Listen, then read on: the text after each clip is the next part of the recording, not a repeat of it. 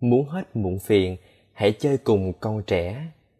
Ai rồi trong cuộc sống cũng gặp phải những muộn phiền, áp lực hay khổ đau.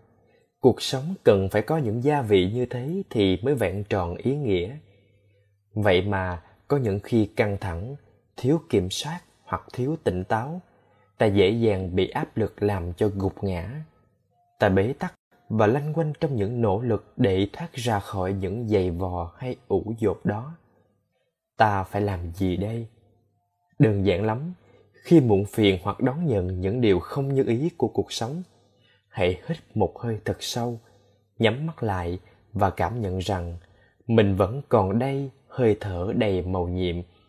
Nghĩa là vẫn đang còn sự sống.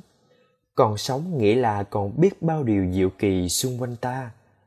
Khi nhẹ lòng hơn, hãy quan sát thật kỹ thân tâm và cảm thọ thừa nhận sự tồn tại của nó, giống như đang quan sát những cánh buồm nhấp nhô trên mặt biển vậy. Quan sát, thấy rõ rồi thì đi đến tìm hiểu nguyên nhân, nguồn cơn của nó để có cách giải quyết thật nhẹ nhàng và hiệu quả. Vẫn chưa hết căng thẳng và muộn phiền ư. Đừng lo, có một cách còn đơn giản hơn. Hãy chơi cùng con trẻ và học đức hạnh của con trẻ chúng có thể giận dỗi khi ta làm chúng buồn phiền, nhưng bằng cái tâm trong sáng, chúng dễ dàng quên đi, bỏ qua được cho ta ngay khi ta tỏ thái độ hối lỗi, hoặc thậm chí là chẳng làm gì.